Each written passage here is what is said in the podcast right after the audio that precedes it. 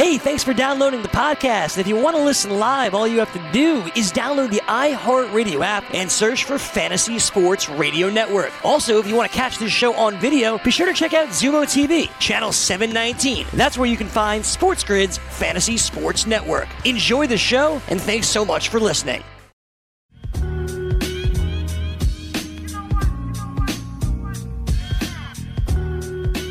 Hey, good morning. Welcome in. It is Fantasy Sports today. Craig Mish with Joe Raineri, as always, here on the show, right here on Sports Grid and SportsGrid.com, as we're a little bit over 48 hours away from the NFL Draft. And our coverage here on Sports Grid going to be live from 8 p.m. all the way through the first round, and then on Friday night and on Saturday. And everyone covering this draft is really preparing for this thing. So make sure that you guys are over at sportsgrid.com Mm-hmm. on Thursday night and Friday night to have full coverage of the NFL draft. I know a lot of people have asked me actually recently, like, Craig, where's all the fantasy baseball talk that you've been doing? And I mean, the reality of this, Joe, is that, uh, I mean, right now, there just isn't a lot to report. We don't even know if there's Right. going to be a season. And with the draft really absorbing everything that we're talking about, in addition to arguably the biggest story of the entire offseason happening with Tom Brady going to Tampa Bay, um, we're only going to be adding on to that story today. So I guess for those people who are watching me for fantasy baseball, I keep my promise with you guys. As soon as I know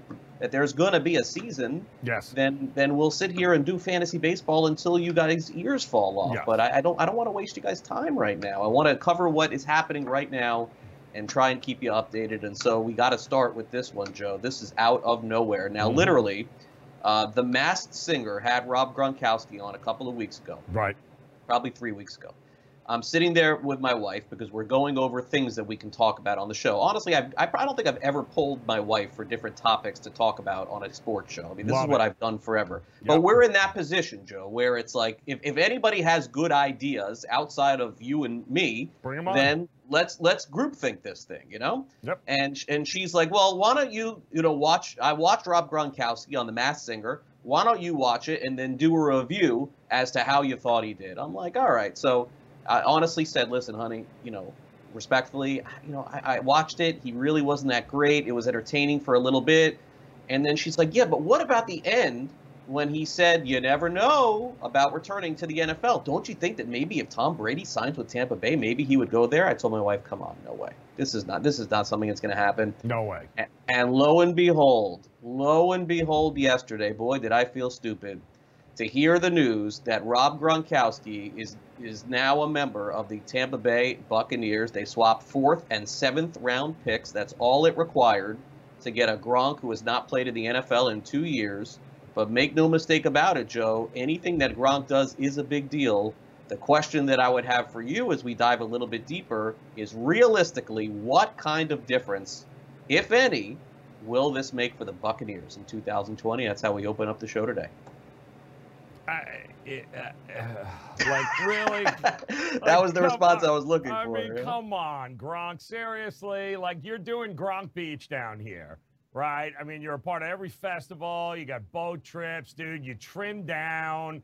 You got nothing but money in the bank. Like, dude, what are you doing, man? What are you doing? I do not understand. And I don't understand the Buccaneers either.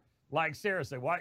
A fourth and a seventh for what? A dude that is the most banged up tight end in the last 20 years who could barely stay on the field, was a blocker at the end. And what what are you expecting from him? Like, I don't understand what outside of selling jerseys, and maybe that's what that this is all about. Yeah. Outside of selling jerseys, I don't understand this from a football perspective at all. The guy is not ready to play football, nor in a season where most people are going to have shortened time frames to be able to get back into it here. I, I don't get it. I don't understand it from Gronk's position, and I certainly don't understand it from the Tampa Bay Bucks uh, Yeah, point and- of view. Don't get it. And you know, it, it's really fascinating to me because, it, and and listen, certainly there is time if Gronk wants to put that 30 pounds back on. He's lost a lot of weight. He looks really good, by the way, really healthy as well. Exactly. But but you know when we heard the Antonio Brown stuff Mhm. with Brady, and very quickly it was shot down. I thought to myself, you know, I guess that means that even though Tom Brady is the man, as he said, and as Right. he said in that Howard Stern interview, he's still an employee, you know, regardless of that. And other Right. people are going to make the decisions. But the thing that really strikes me, Joe, is that essentially now, now the Patriots got a fourth round pick here, Right. okay, and, and Tampa Bay got a seventh round back, so they swapped mm-hmm. picks. It was essentially not much. But what else can this be besides placating Brady? And by the way, Tampa Bay had, obviously had, because he's not going to be there, OJ Howard, who I, I know he had a horrible year, Joe. Okay, um, you know, and, and Tampa Bay probably saw things that that we don't like. But how quickly can Tampa Bay move off a guy that was taken on the first day or two of the NFL draft? Like, and, and Winston was their quarterback. Like, you have Brady now. You would think that maybe OJ Howard could take that next step with Tampa Bay. That's what I was looking forward to. And instead, there's no room for this guy anymore. So the whole thing is is definitely bizarre, but it, it, it also lends it has to beg the question at this point, Joe, that yeah, Bruce Arians is running the show, but Tom Brady is part of that management team. There's got to be. Absolutely mind blowing. I like. I don't get it on uh, on any level, but especially when you're looking at what is Howard, 25, 24, It's, 29. it's very young. You got a dude in his prime who's never really been utilized the right way, and not to mention Bruce Arians, not exactly known as the tight end whisperer. That's true too. He just That's doesn't. true He doesn't utilize tight ends. He never has in his offenses. So I, I get it. It's going to sell jerseys, sell tickets. Uh, it's going to sell a lot of things. But the reality is, from a football production standpoint, I don't get it. And good luck, by the way, uh, trying to put on an extra 30 pounds uh, in your 30s mean, he's got now, to. Gronk. He's yeah, got let me know. Let me know how that works out because listen, your most most of your value at the end there was from a blocking perspective anyway. So what are you doing? You coming back to go block for what? I, I, I oh, I don't get it. think so. I think he's coming back to be a big part of that Yep. offense, but it's bizarre at Yep. the very least. And the other point is an excellent one that you bring up because, you know, now that I think about it and thinking it through here, as- uh, I, mean, I think with Pittsburgh they probably had a decent tight end at one point. It was Heath Miller. I'd probably have to go back and look. But with Arizona, you're right. They didn't have a single tight end Nope. a play a factor at all in Nope. that offense under Bruce Arians. I can't even think of one. Nope. Absolutely not. Yeah, no, I, I can't. I can't think of any. They may have even drafted a couple that didn't work out, but it was always the deep ball, and it was always the wide receivers, and you saw that even last year with the Buccaneers. So Correct. I, I don't. a- Again, it's uh, it's interesting because it's Gronk.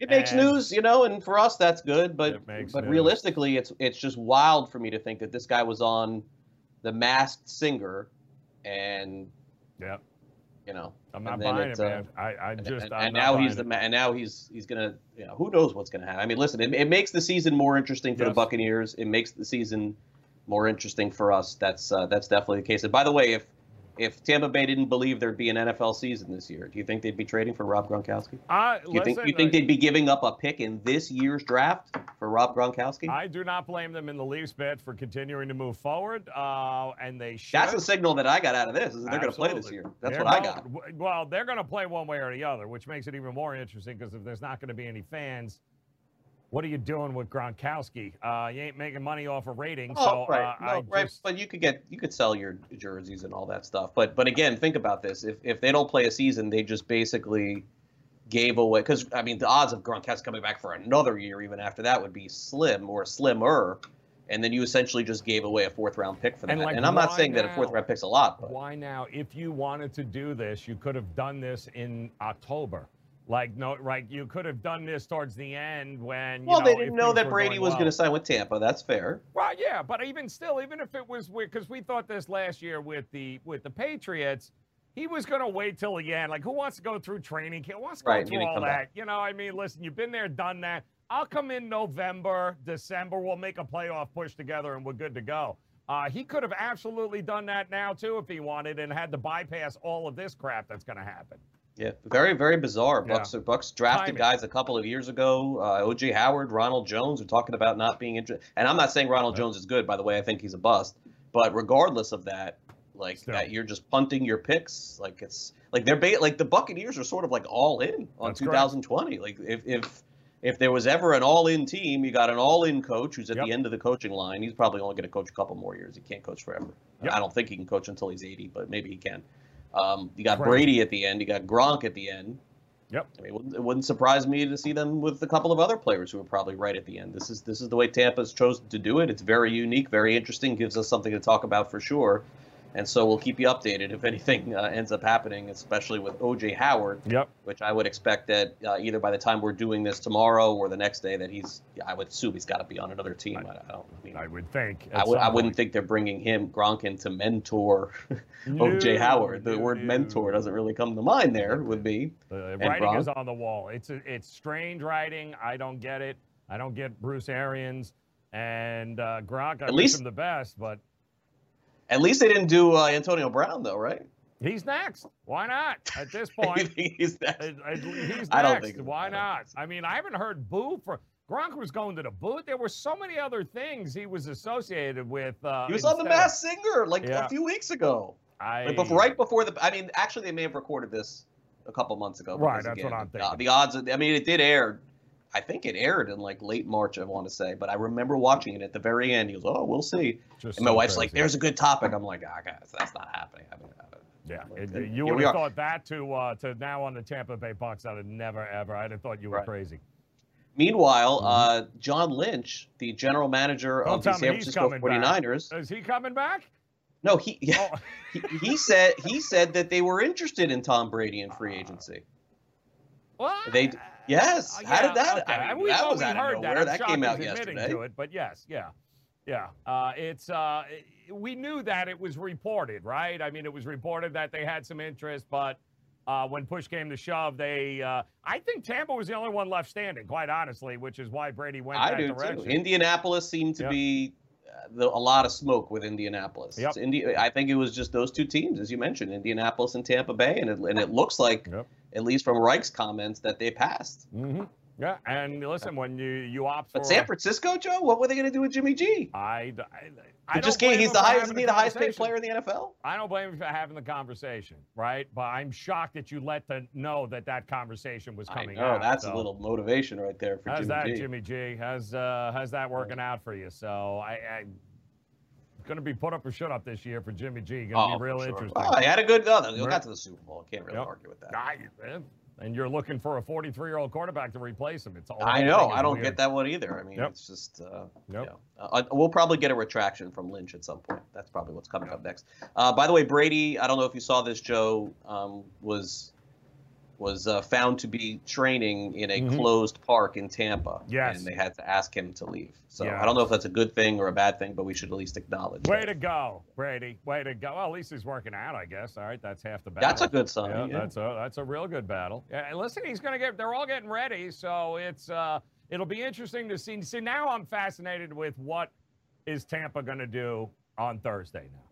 Sitting in that. Uh, They're gonna trade for Larry 12 pick. Fitzgerald? Yeah, I, I mean, you're sitting in that 12 spot now, right? So, all right, 12, 13, somewhere in that ballpark. You got the Jets, you got the Raiders, you're going to have Tampa. What? Where are they going now? Is it going to be offensive linemen? Are they? You ain't getting a wide receiver, no tight ends this year. So, I, what direction are they going? I'm going to be fascinated to see. Maybe they'll trade the pick for the, the, the guy on Jacksonville. Could it be a running back? Are they interested in the guy on Jacksonville, the defensive guy? That's no, they're not. No? No, no. Well, Bruce Arians, ain't gonna. Well, it wouldn't be a far trip from him. Uh. Oh, could you imagine that? No? Why Uh, not? well, well, Uh, no, he uh, the Buccaneers fight- are obviously all in on this year. I mean, Yes, absolutely. Well, that's right. Are you going to trade for Fournette? Like, what's next? What are you going to go with yeah, next? there you go. That's reasonable. Yeah, Or you're they're building. They're building a super team. Yeah. Or what are you going to do? Something's got to give here. Barry Sanders. Bring him back, man. Bring him back. I mean, I'm- Brady apparently digs everybody up, so everybody wants to come back. Seriously, anybody is fair game for uh, the Buccaneers this year.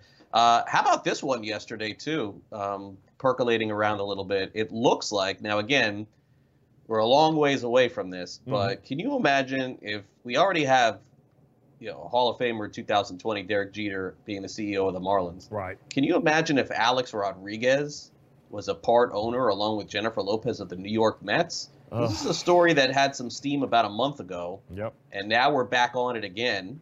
And it looks like Joe that they've gotten together. They want to do it. Um, look, uh, does A Rod and J Lo individually have the kind of money to buy a baseball team? No. Somebody. If you com- if you combine the two of them Mhm. And get investors, could they be a 20% owner of the Mets or a 10% over the Mets? Yes, they could. I mean, they look at Derek Jeter, perhaps. Derek Jeter owns less than 10% of the Marlins, so Right. that could be a possibility as well. But you are creating a very intriguing dynamic if this ends up happening, and Alex Rodriguez essentially wants to be, dare I say, a control guy, a control person with the mm-hmm. New York Mets. Now, late yesterday, Jon Heyman reported that Jorge Mas, who was initially part of the uh, Mar- the Marlins bid to try and Mhm. buy them, uh, apparently uh, Jon Heyman reported that A Rod went to him because he was already once interested in buying the Marlins. Now he owns a team in the uh, in MLS. Right. So he- he said essentially that he was not interested. But that leads me to believe that that at some point A Rod's going to put a bid together. Whether or not he's going to own the team, Joe, I have no idea. But what do you think of that? I think it's uh, I think it's fascinating that it also happens to be the New York Mets uh, that we're talking about here. The Will, don't worry, they'll back out like uh, previous owner, previous uh, Yeah, the other guy too. backed out too. Yeah, so I mean, it's uh, they'll kick the can around, then they'll look at the numbers and be like, "Why does Tim Tebow have a jersey?" Like, I don't understand. Uh, Maybe Tim Tebow will be the GM. It could be. Bring him in there. Why not? Maybe Tebow should come back and play for the Buccaneers. How's that? Could be. Yep. That's now we're absolute- talking. now we're cooking with gas, people. That's I how we like do it. it. That is how we do it. That oh please, baseball come back.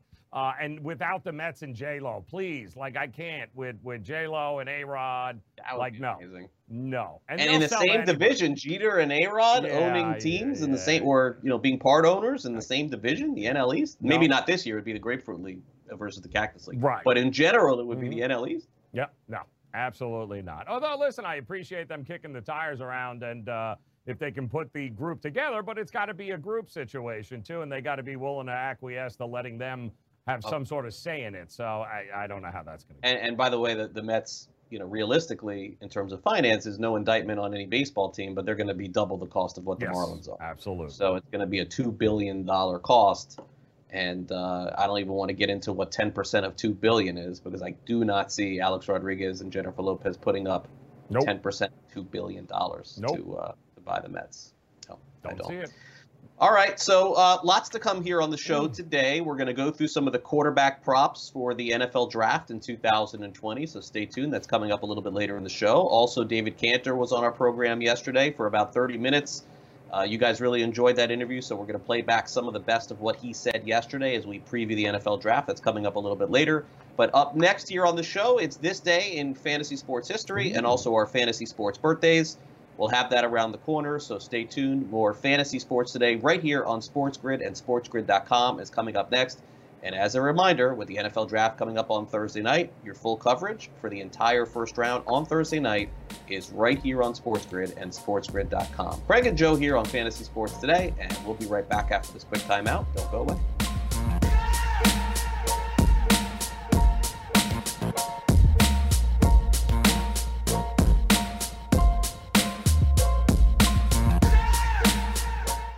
SportsGrid.com. Betting insights and entertainment at your fingertips 24 7 as our team covers the most important topics in sports wagering real time odds, predictive betting models, expert picks, and more. Want the edge? Then get on the grid. SportsGrid.com.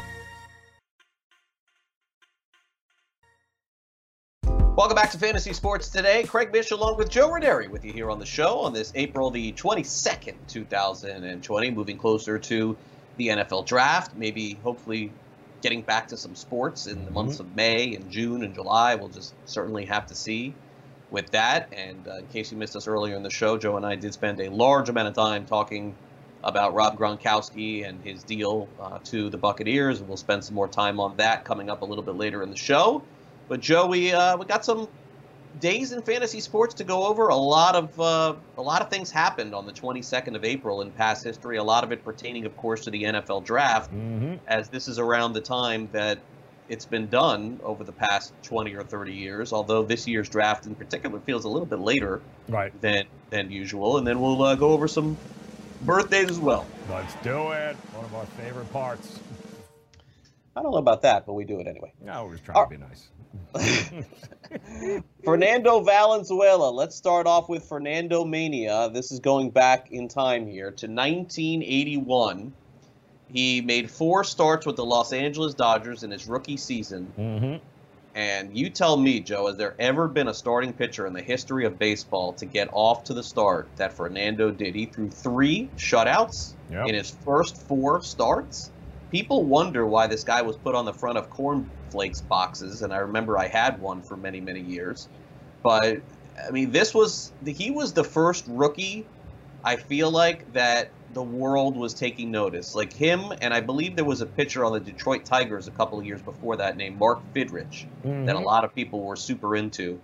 But when Valenzuela pitched, Joe, it was like we didn't have DirecTV at the time. We didn't have MLB.com. We couldn't watch all of his starts, but everybody wanted to know how he did. Right. That's just it's crazy, isn't it? Absolutely crazy how good he was and how he just took on and Fernando was there right before it was like just that a couple of years prior it was like before Gooden got there at 19 years old. That late 70s, early 80s. Uh, Fernando was just absolutely ridiculous. Nobody knew. Everyone was arguing how old he was. They thought he was older than what he really was. They didn't know. Uh, Lasorda and him had a crazy relationship, but uh, he was just uh, from a left hand. And when you watch them pitch, you were like, wow, he just. Uh, You didn't know how he did it. I mean, he used to look up, if I'm not mistaken, before he would throw the pitch. It was like just so bizarre Yeah, it was that, so that he had that much success. And by the way, he had some success Yep.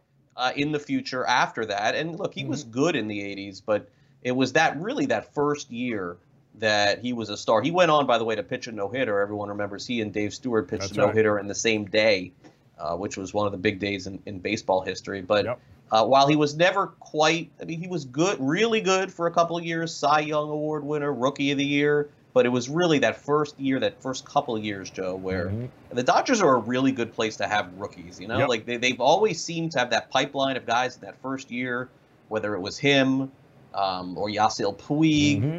Uh, You know, they, they, they just pounded out all these rookies of the year through the year. Steve Sax was Yep. rookie of the year with them too. Yep, yep. He So- was. Uh, they were. Uh, they did really, really good for a little while there, and then of course they went on to. Uh, you know, they won a World Series, so it wasn't like They like did. were. They did. They, did in didn't '88. score with this. All right, uh, 1990. We, we fast forward about 10 years. We got uh, first round pick in the NFL draft, Jeff George, Wow. drafted by the Indianapolis Colts, who was uh, more or less a bust with the Colts, but really a good story because he left Indianapolis. He ends up, you know, shifting around a little bit. Joe. He goes to Atlanta. Is pretty successful there. Of course, he doesn't get along with anybody he's ever with, but he's successful there. Uh, if I'm not mistaken, he goes to the Minnesota Vikings, and they were desperate for a quarterback. He had a really good season with the Vikings as well. In between, I think he was with the Raiders. He was maybe not great. I don't, I don't know if he, I don't recall if he was or not. Uh, but the the quintessential, Yep. what most people would think was sort of a first round bust, but in, really in the end, Jeff George put together uh, a nomad career with a lot of different teams. Right. And and I think and if and if it feels right saying that Jeff George, Joe, he goes to a team, he has initial success, falls out of favor with them, and they ship Mm-hmm. him somewhere else. He's good again with wherever he goes at the beginning, and then he falls out of favor, and then he goes somewhere else. And I feel like that's uh, that's something that he's done through the years. And yeah, and guy had uh, the one thing that he'll always be remembered is a he was a bit of a head case, but b Of course. it- one of the biggest arms guys you'll ever see, For sure. in the history of the game. Like you throw whoever you. Think, I drafted him in fantasy every year. I- you guys, whoever you think has the arm in the league, or you think it's, uh, you know, is it Josh Allen in Buffalo? Whoever you think can throw the ball the farthest in the NFL, Mahomes yeah. Didn't hold a candle to what Jeff George was. and you know what? I was wrong about the Raiders. I mean, check this out. In '94, first of all, he was horrible with Atl- with Indianapolis. We know that Yes. he wasn't good. No, but he go he goes to Atlanta, 23 touchdowns, 18 Right. interceptions, 24 touchdowns, 11 interceptions. Mhm. Uh, 1996 doesn't really play that much. Right. Goes to the Raiders in 97, leads the NFL in passing yards with the Raiders, Mm-hmm. 3,900 yards, 29 touchdowns. Following year gets benched. They send him to Minnesota, throws 23 touchdowns, Touchdowns, yeah. with Randy Moss and all those guys in Minnesota. Um, and then in Washington, the the wheels were off at that point, and Yeah. it was over. But uh, look, I mean, in the end, uh, that is worth a first round pick and the first overall pick as a quarterback. I mean, uh, there are a lot worse players that have been drafted first overall at quarterback than Jeff George. Absolutely. Truthfully. Yep, absolutely. He was um Cannon, guys. I mean, just a cannon, bit of a head case. Always, I think people looked at him as a guy that never really did live up to the. Uh, oh, of the course hype. he didn't, but there have been worse. Let's be Big honest. There have been a lot He worse. Guys who just did nothing. Yep, he had Yeah. his moments. Yeah. moments. Uh, 1994, in, again in an era where where Mike Tyson is not around, the heavyweight champions were just just being recycled. One of the other ones who, for a short period of time, was the best best heavyweight boxer in the world was Michael Moorer. People forget Mhm. about him as well. South Florida resident too. He defeated Evander Holyfield for the title and held it for a very short period of time. But once you win that heavyweight championship, Joe, it gives you the right to cycle yourself Yeah. around the heavyweight division for a few years and Michael Moorer did indeed do that uh, in the mid 90s. He beat Holyfield in 94. Yeah. Uh, two, yeah. Anything on Moorer there? Or, No, I mean he was just part of that. You know, he was part of that era there in the '80s and '90s of heavyweights that would have their moments. Uh, they'd make all this money and And then they'd it lose. all, and then you know, they'd move on. yeah, uh, exactly. It was just absolutely. Uh, most of them were an absolute uh, mess, but they would have their moments, catching usually the really good champion, sleeping at one point, then that was it. Yeah, and this all for sure. started with Buster Douglas. Yeah. Yep. Um, we got Sam Bradford. He was the first pick in 2010. Mm. Um, first pick by the St. Louis Rams. I would say one of the most overrated quarterbacks in history, right there. Like, like, like I think Jeff George had a better career than Sam Bradford. How about you? Wow. That's a. I I was not seeing that coming from. How him, can you I'll argue tell that? you that. I I can. I'm trying. I'm thinking about. it. No, no. I mean, and one was paid an exorbitant amount of money, and uh, really was the last person paid an exorbitant amount of money that way. Where, um, yeah, he was part of that last draft class, the number one pick, Bradford. Where, yeah, after that, that collective bargaining said uh, we're not doing this anymore. And uh, thanks, Sam. You ruined it for everyone else. Yeah, no, I, I think so. Yep. And I look at his career and I say, But in his defense, I mean, oh, look no defense. He was not that good. oh come on! In his defense, look at who he had as a coach. Come on, stop. I'm thinking, who do you have as a coach? you know, if it wasn't for um, you know, if Who was there? Oh, Jeff Fisher. Yeah, I mean, Jeff Fisher's not exactly the quarterback. But didn't he move around to like 18? He did, he did. But I mean, once you once Fisher gets a hold, You know what? I'm going to do this. I'm going to look at this comparison. Jeff George ahead. for a career All right. 27,000 yards, 154 touchdowns. Okay, Now let's pull up Sam Bradford. Let's dance around here a little bit. that's tough, man. That's a tough. All right, Sam Bradford, Right. Joe, threw for 19,000 yards, 10,000 less, Aha. 103 touchdowns, 50 less. In, by the way, an era where everybody throws for 300 yards every game Yeah. and 40 touchdowns. Yeah. Jeff George unequivocally was better than Sam Bradford. Yeah. Unequivocally. You are. uh That is hardcore, man. Uh, I did not. How could you expect that. debate me on yeah, that? I, I listen. uh, But This is like a hot take debate. I I blame Jeff Fisher. Jeff Fisher ruined it. I Blame Sam Bradford. Plus, he got- Jeff plus George was way better. Blown out knees. I mean, it was you know he was kind of working uphill because they couldn't protect. He had no offensive line. Uh, another one of those in a long line of uh, OU quarterbacks there that just weren't as good as they were in college. All Jeff right, George was uh, pretty good in college. He was. uh, He wasn't. You're not yeah. winning this one. No, no, you, I'm not. You're not winning this one against Two me. words, Jeff Fisher. That's all. 2018. Let's move on to two years ago. Brandon Belt. Uh, this was I look. I, I don't know why this is like It's not like something that ever a- anyone's gonna week. remember. Exa- But like Brandon Belt twice in a week and what I know. But look, I got to do this, okay? Because I was not aware of this. He saw 21 pitches in a Major League Baseball at bat, and it was a 12 minute at bat against Jaime Barria of the Angels. Are you kidding me? 12 remember minutes for one at bat? Yep, and I remember that absolutely. It feels like this show. Yep, yeah. I 12 remember minutes? Literally, we could do an entire segment of a show in that one at bat. Yeah, yeah. It's. Uh, I can tell you though, it wasn't any better than watching Jeff George play. Um, I will say this: Brandon Belt had his moments, has his moments. Really, I don't know what what he's going to be doing after this. I uh, I remember seeing that on. Uh, Sports Center. I remember watching that, and you know they went through and they go to 21 pitches and how long it took, and it was a clinic on pitching and hitting. Like they, when you get into that, and you notice, Miss, 21 pitches, right? 12 minutes. neither guy was giving in. Like, you know how easy it would have been just to throw ball four just throw it around, get him in there, but neither guy was giving in, fouling great pitches off. It was a battle, and I can appreciate any of that. N- neither him or, for that matter, will ever have a uh, a better at bat pitcher batter at bat than what those two did right there for 12 minutes. You're Right. Yeah. No, I, I just Yeah. it's Hmm. mind-boggling. It's a horrible this day in fantasy sports. I get it. No, that was good, man. That was that was. I had to throw it in there because Yep. that's you know if you if you want to talk about what baseball does not do well, right. pull that one up. Yeah, but again, for 12 minutes, you've got to be one stubborn sob, not to either just hit them. I agree. I it off agree. In fairness, that's know, I like- agree. Woo, those two guys were not giving in for 12 minutes. I agree. Yep. All right, let's move on to the birthdays. We got some solid ones for you here. April 22nd. Not Jeff George. Next, when Jeff George's birthday, that's the first one I'm doing.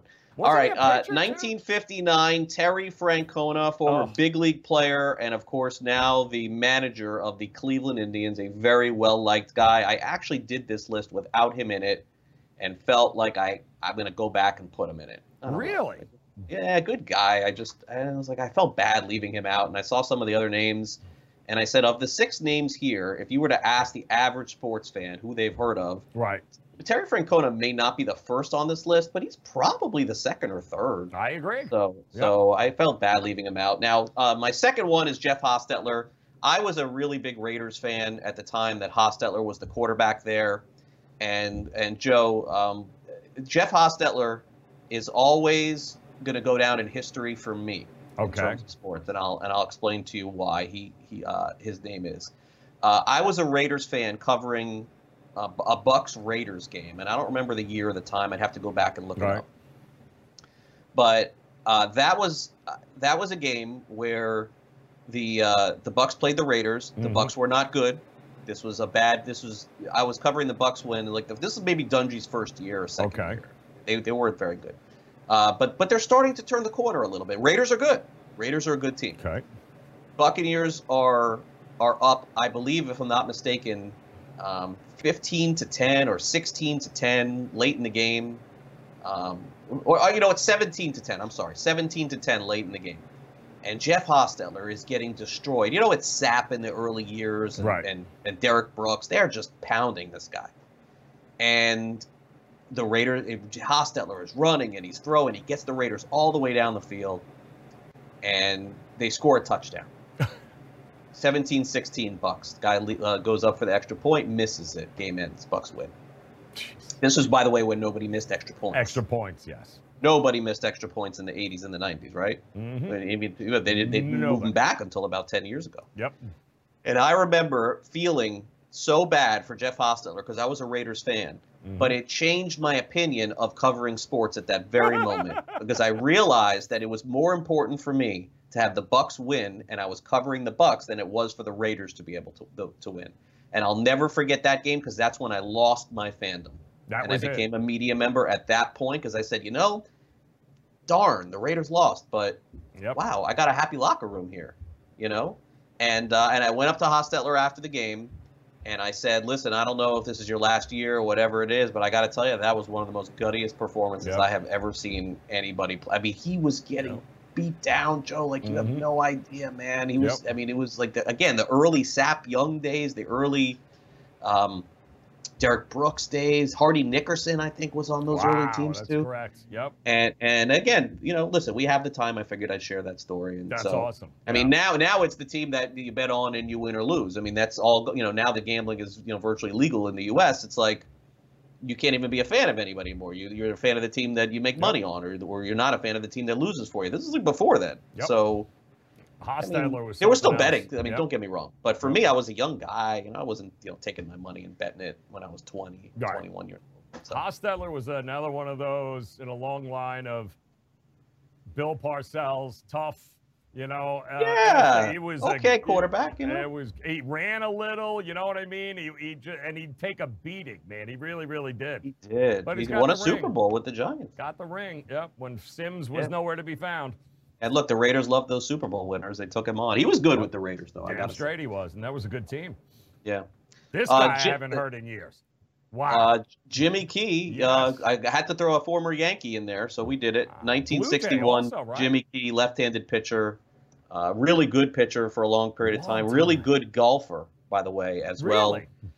Yeah, really good golfer. We'll we'll have to get him on the course with you. Uh, that's a picture of Ken Dorsey, national champion with the Miami Hurricanes, born in 1981. Now a quarterbacks coach in the NFL. I believe he was with Carolina for many Yes. years in Cam in Cam Newton. Um, we got about a minute left to go here, so we'll breeze through these. Marshawn Lynch, who everybody knows at this point. Maybe Marshawn Lynch will play for the Bucks. There's the name that we're missing. Yep. Mar-. Marshawn Lynch to Tampa Bay Mm-hmm. and Dee Gordon, born in 1988, once upon a time a hit king, uh, and then of course uh, had some PED issues. Oh, it's up, Needles. Yep. Very nice. Nice guy. so there you go. Those are our birthdays for April the 22nd. Impressive. And with that, we got to take a quick time out. When we come back, in case you missed David Canter, he was on the show yesterday. Former, uh, not former, current NFL agent. Excuse me. He'll join us next. We'll play back that interview for you. The best of that coming up next year. SportsGrid.com. Betting insights and entertainment at your fingertips 24 7 as our team covers the most important topics in sports wagering real time odds, predictive betting models, expert picks, and more. Want the edge? Then get on the grid. SportsGrid.com.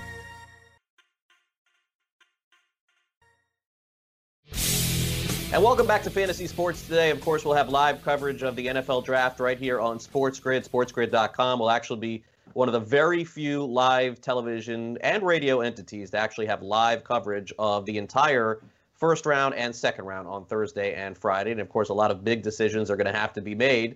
But I think the bigger decisions is to how not just the players and not the people who are drafting them in their war rooms in the NFL, but how are the agents actually going through this as well? It's a new day for all of us, so I figured we would check in with one of the best in the business, David Canter. DEC management, I've known David for a long time. He's negotiated some of the biggest contracts in the history of the NFL, especially on the defensive side over the last decade. Unbelievable contracts for Tank Lawrence and Olivier Vernon. He joins us now to talk about what his plan is for opening night of the draft on Thursday, Friday, and of course, all of his guys who will be taken throughout the 2020 NFL draft this week. David, thanks so much for coming on here on Fantasy Sports today. It's good to see you and talk to you. How are you? Good to see you too. It's good to see you. This is the unique way to conduct interviews in the modern coronavirus era. Yeah, it, it has. We, So, wouldn't so even, what? we wouldn't even shake hands if I was on set now, right? I wouldn't even shake your hand, Joe or Chris. Nope. Craig, I wouldn't even. I would be like, Nope. Hey, don't touch me. We'd give you a pound. We'd like give you the pound. Elbow. We were doing. We were doing elbows at the combine. Oh, all right. It was weird. All right. Well, listen, when they have to sign contracts, David, right after this is all said and done, or even any of your guys just mail them pens. That's the that's the way it's. It's gotta not a bad done. idea. I got to get some DEC pens. DEC pens. That's that's the hot thing right now. If you got your logo on a pen, it's going to be No, everywhere. Right. masks. Oh, I'm, I'm ordering DEC uh, N95 masks. Yep, that's perfect. Okay. Literally, literally, that's what I've been doing today. Besides talking to general managers. Okay. Well, well. So so let's talk about it from your Joe, perspective. Joe, I'm, I'm dead serious. I've literally been negotiating with people about getting customized, filtered masks for the future whenever we get back to normalcy that people can have DEC logoed masks. Just like my hat. We'll do it. We'll, we'll have it on the show. We'll wear it That's it. on, on Thursday. If you get it in, tou- in touch with us for Thursday night. All right. Listen, we're wasting your valuable time here on the show, talk talking nonsense because that's what we do Sure. anyway for two hours So, every day. so going back to your question, the What are you draft. I will be just like everybody else in the world, sitting at home watching on television. Trusty cell phone will be working. I've got this is I'm not going to flash it very. I'll do it quickly. This is my draft board. So that's all the GMs and teams of every NFL team and our guys that we have in the draft and where they think they'll go, kind of a round projection. If there's interest for them, do they love them? How strong are they? And typically, I'm, I'm pretty accurate. I've done this for 25 years. So we're able to usually hone in on where we think our guys will get drafted, what round, uh, typically maybe within 15 or 20 picks. And usually the team, three to five teams you know like a guy a little bit more. In Bradlee Anae's case from the University of Utah, uh, all time sack leader, he was coached at the Senior Bowl by the Detroit Lions. The Detroit Lions obviously have a tremendous need for another pass rusher. They paid Trey Flowers $18 million last year.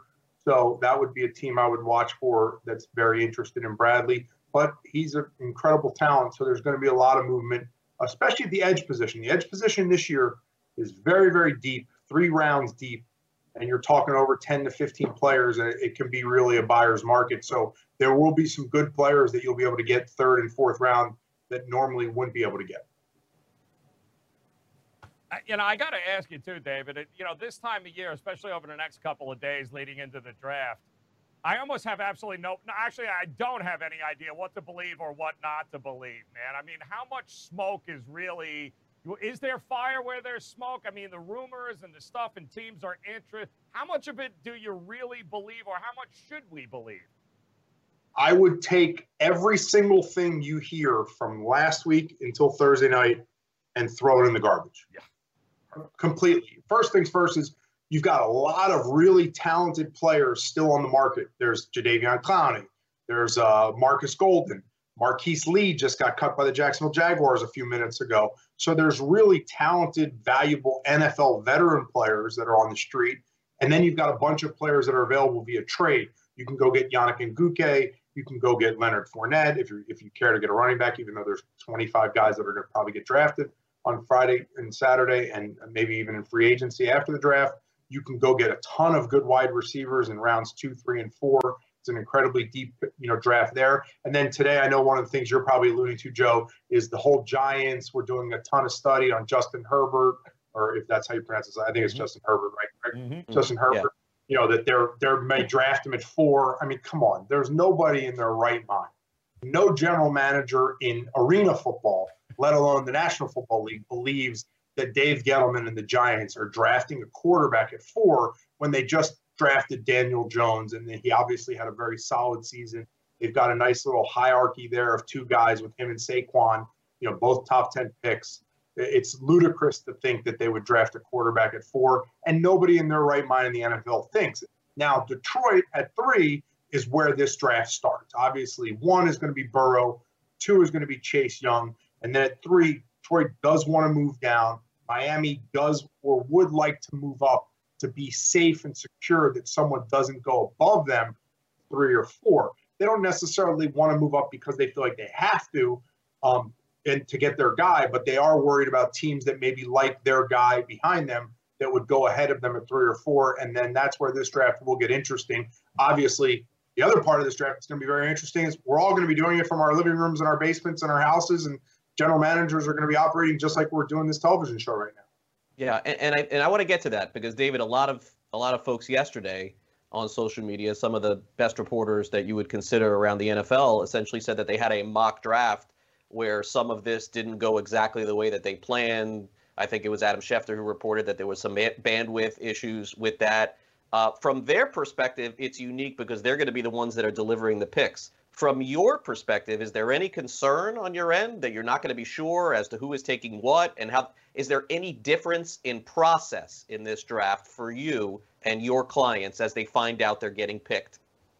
No. In fact, this is 100% standard operating procedure for 97.5% of every player in the draft. Other than the guys that get invited to Nashville or Vegas, this is no different. You're at home, phone rings, Fort Lauderdale, Florida, Davie, Florida. You pick it up. Hey, John, this is Chris Grier from the Miami Dolphins. We have pick number 86 coming up, and we're going to draft you right here. Wanted to put you on the phone with our head coach, Brian Flores. They talk at the same time. Someone from their office is calling me, or I've already been notified that the player is being drafted. Then we hang up the phone and watch the highlight clip on ESPN, or unfortunately now, no NFL network, but on the joint broadcast. So for us, from an agent and player standpoint, except for the guys that have been invited to the draft in the past, and there's some pictures of guys in the past that have been invited that I was with, it's not a very unique experience. You're sitting at home, you're waiting around a lot of time, a lot of energy wasted, you know, watching guys that you think you're better than, that some team may be graded higher. For the general managers, it's unique because obviously they're not in their draft room. They do have to now have television sets, computer systems brought into their homes they're not able to sit there. Brian Flores and Chris Grier live down the street from each other, so most likely they'll be together. But you're not going to be at your team's facility. You maybe only have three or four people, whereas in the past you might have your entire scout staff in your building, all your coaching staff in your building, and you might say, "Hey, listen, it's player A or player B." Who do you like? Let's go quickly. In five minutes, give me your number one guy. And they all yell out their guy. They all yell out their guy. And you survey the building. And that does happen from time to time, especially as you get towards rounds five, six, and seven. You've always heard the stories where there's a scout that jumps up on the table for a guy and says, Hey, listen, this guy was never going to be here in round six. We need to go get this guy immediately. And the GM kind of looks at him and goes, Hey, you know, that's why we pay you. You know this player better than anyone else. If you think we should take him in six versus so and so, we take him. And so you won't have those things. Where the real anarchy of this draft is going to be is it's going to be the guys on the back part of my list that aren't the John Penisinis or the Bradlee Anaes that didn't get to go to a combine, that didn't get a pro day because obviously coronavirus canceled a lot of pro days and haven't been able to be seen from NFL teams since November and December. They didn't have an all star game. They didn't get to go to Indianapolis. And obviously, with no pro days and private workouts and visits, it's been basically radio silence for those guys for three months. So now the teams draft their 255 guys. A lot of people don't know this, and hopefully your, your listeners and viewers do, is there's a whole second tier to the NFL draft, which is undrafted free agency, which historically has been the wild, wild west. To give you a quick rundown of it, what you would have is a player gets called by a team towards the end of the back of the seventh round. Hey, this is John from the Washington Redskins. We have a pick at 252, but I don't think we're going to use you. We're going to use it on you. Would you like to become a member of our team? We're going to sign you to a contract right after the draft. We have $5,000 for your defensive end position. As that's happening, the New York Jets call and say, hey, we have $10,000. As that's happening, the Miami Dolphins call and say, hey, we have $3,000, but we didn't draft a guy and we have a better roster spot. The Baltimore Ravens call and say, hey, remember me? I'm the coach that talked to you. I came to your facility. I worked you out. I sent you a sweatshirt. We have a package where we show you 15 guys every year, make our team as either undrafted free agents or on our practice squad. We're the best fit for you, et cetera, et cetera. Then the player literally hangs up the phone, calls me. I'm already negotiating with these guys and says to me, what do I do? Derrick Shelby, for Miami Dolphin fans who remember him, he had 29 offers after the draft. Wow. There's only 32 teams. So how does Derrick Shelby make his decision, right? He actually literally came down to the Minnesota Vikings and the Miami Dolphins. And I remember being on the phone, Jeff Ireland on one end, Derrick Shelby in the middle, and Rick Spielman on the other end. And they actually stayed on the phone with me for about 30 minutes while we went back and forth with the player, talked to him, clicked over the line, went back to Jeff, went back to Rick. And eventually Derrick just said to me, Hey, what's the best decision for my career? And I said, well, you'll be here. You'll be in Davie. I live here. You'll be on the Dolphins. I have players on the roster. I trust the defensive line coach, Kacy Rodgers, who I still think is one of the best in the business. I trust the front office. And it ended up working out great for him. He played seven years in the NFL before retiring on his own will. And sometimes that's the way it works out for undrafted free agents. But that will be the anarchy of this because the scouts won't be in the room. The scouts won't be able to tell the teams who they love and you'll have to go back and forth, and, and some guys will definitely fall by the wayside. Um, David, let's uh, wrap it up with this. Um, a couple of minutes, if you don't mind. We got about three or four minutes left, actually, sure. so you'll take it all. Um, the, the, the the public relationship and private relationship that you have had with uh, Eric Weddle, who in my mind is going to go on into the Pro Football Hall of Fame, has really been something to watch through the years because of the relationship that you've had with him the level that he played on, Pro Bowls, uh, and and finally last year uh, decided to call it a career. Uh, you know, David, when I when I ask you about Eric Weddle, I know that it must mean a lot, but I, would like you to talk, if you wouldn't mind, for a couple of minutes as we wrap up. Just that that relationship, that agent-player relationship that you have had with him, and what it's going to be like in the future, knowing that when you go visit NFL stadiums, he's not going to be playing anymore. Here's Eric Weddle right there. he is. That's my my my buddies in Mexico make all these luchadores out of wood. Yeah. This is hand carved out of wood. We did this last year. We never ended up getting the rights to sell it. But hold on, maybe I can put Eric on my head in the last minute. Um, yeah, I mean it's it's been an incredible run. You know, uh, I was lucky enough to get him as a college player and and be a part of his future and be at the draft with him. We did a TV show for an old network that's, that no longer exists, which is on YouTube. You can watch me run up to him and slap him really hard uh, when the Chargers traded up for him and then went through the lockout season. A lot of people don't know that. Eric Weddle was one of the few free agents that got a multi year deal done uh, right after the lockout, 2011. He signed his $40 million deal uh, over five years with the Chargers, and then played that out, and then ended up going to Baltimore, which was an incredible three years there, and, and got cut.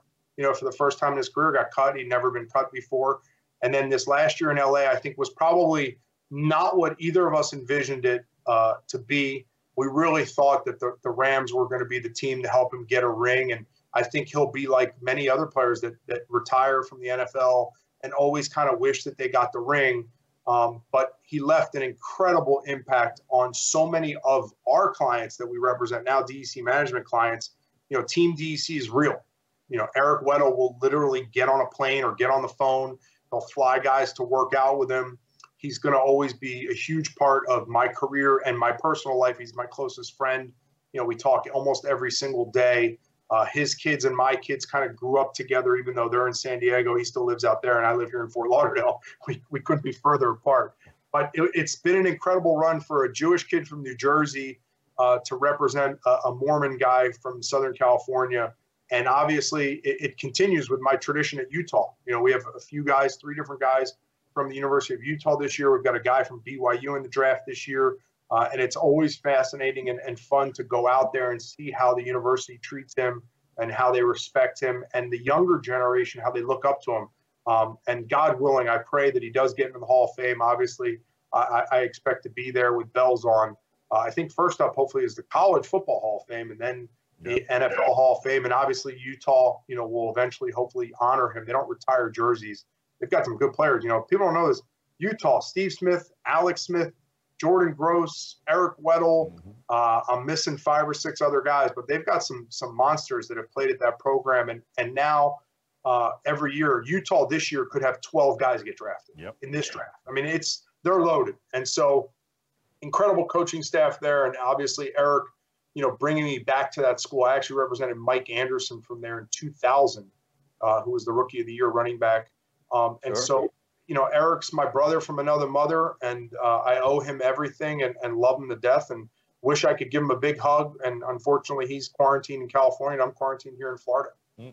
Yeah, no, it's uh, it's it's been really, you know, fun to watch. I mean, I'm rooting for you all these years and seeing, uh, you know, all the guys that you represent. But it always comes back to him, and it's always been so interesting to see how that is. Well, listen, uh, David, good luck with Bradlee Anae, and good luck with all of the players that you have in the upcoming NFL draft. Thanks for really uh, spending a lot of time with us here on the show, and uh, we hope to have you back after the draft to see how it went. Thanks again.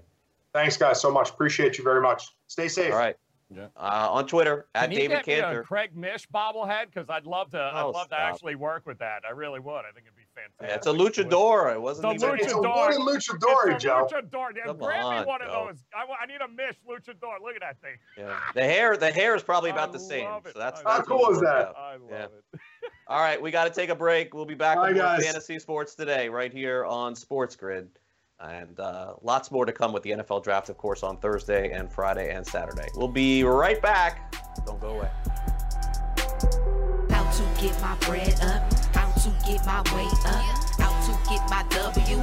Been out here getting my cake up, how to get my bread up, how to get my weight up, how to get my W. Been out here getting my cake up, getting the SportsGrid.com. Betting insights and entertainment at your fingertips 24 7 as our team covers the most important topics in sports wagering real time odds, predictive betting models, expert picks, and more. Want the edge? Then get on the grid. SportsGrid.com.